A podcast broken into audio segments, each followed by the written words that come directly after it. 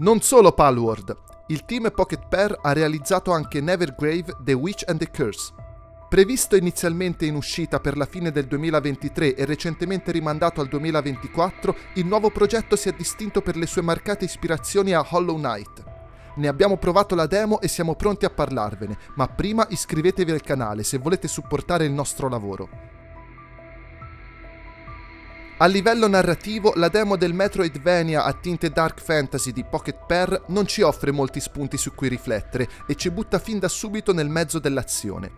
In Nevergrave vestiamo i panni di un singolare cappello da strega che ha la capacità di poter possedere altre creature e sfruttarne così sia le abilità uniche sia le caratteristiche fisiche. Ben presto passiamo al comando di una giovane strega armata di spada, con l'obiettivo di uscire indenni dall'oscuro dungeon in cui siamo risvegliati. Il successivo scontro con un boss ci fa capire che c'è davvero poco da scherzare, ma fortunatamente la nostra sconfitta non è la fine. La strega si risveglia in una specie di chiesa, che è una sorta di hub centrale da cui potremmo raggiungere sia le rovine e i mostri che le abitano, sia un piccolo villaggio quasi completamente distrutto. Quest'ultima ambientazione si trova nei pressi della chiesa e diverrà il nostro campo base in cui prepararci prima della prossima spedizione.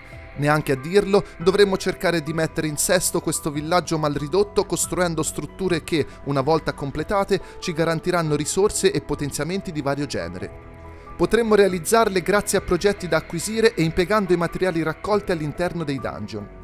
Strutture specifiche garantiscono l'accesso ad alberi delle abilità che servono a migliorare le nostre capacità in battaglia o di sopravvivenza, altre ancora sono legati all'ottenimento di equipaggiamenti o magie.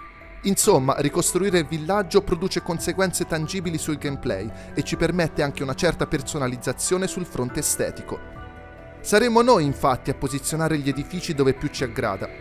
Come già accennato in precedenza, a livello stilistico la nuova avventura di Pocket Pair si rifà ad Hollow Knight. Differenze sostanziali tra le due produzioni però ci sono. Nevergrave è un roguelite e fa uso di dungeon procedurali che cambiano a ogni nuova esplorazione, rendendo ad esempio impossibile memorizzare il percorso già compiuto in precedenza o la posizione di nemici, portali, risorse o ricompense. Il discorso però è che i livelli non si differenziano mai realmente tra loro per particolari elementi distintivi, quindi la sensazione di déjà vu nel riattraversarne uno più volte viene mitigata solo in parte. Il titolo di Pocket Pair vanta anche un multiplayer cooperativo che sarà disponibile nella versione completa e pensato per affrontare l'intera esperienza in compagnia di massimo tre giocatori. Nevergrave propone le dinamiche ludiche classiche di un Metroidvania 2D, rinfrescate però dall'introduzione di qualche interessante variazione sul tema.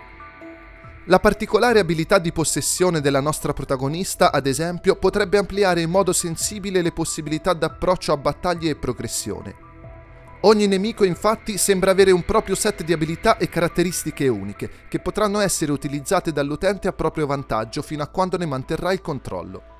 Diciamo sembra, in quanto la demo non ci ha permesso di provare con mano la bontà del sistema di possessione. Questa meccanica è quindi ancora tutta da scoprire e, se ben utilizzata, potrebbe cambiare sensibilmente gli equilibri del titolo, soprattutto in ambito multiplayer, con ogni giocatore che potrebbe assumere la forma di una diversa creatura per sfruttarne tutte le abilità. Un'altra delle particolarità di Nevergrave è rappresentata dai movimenti connessi alla possessione.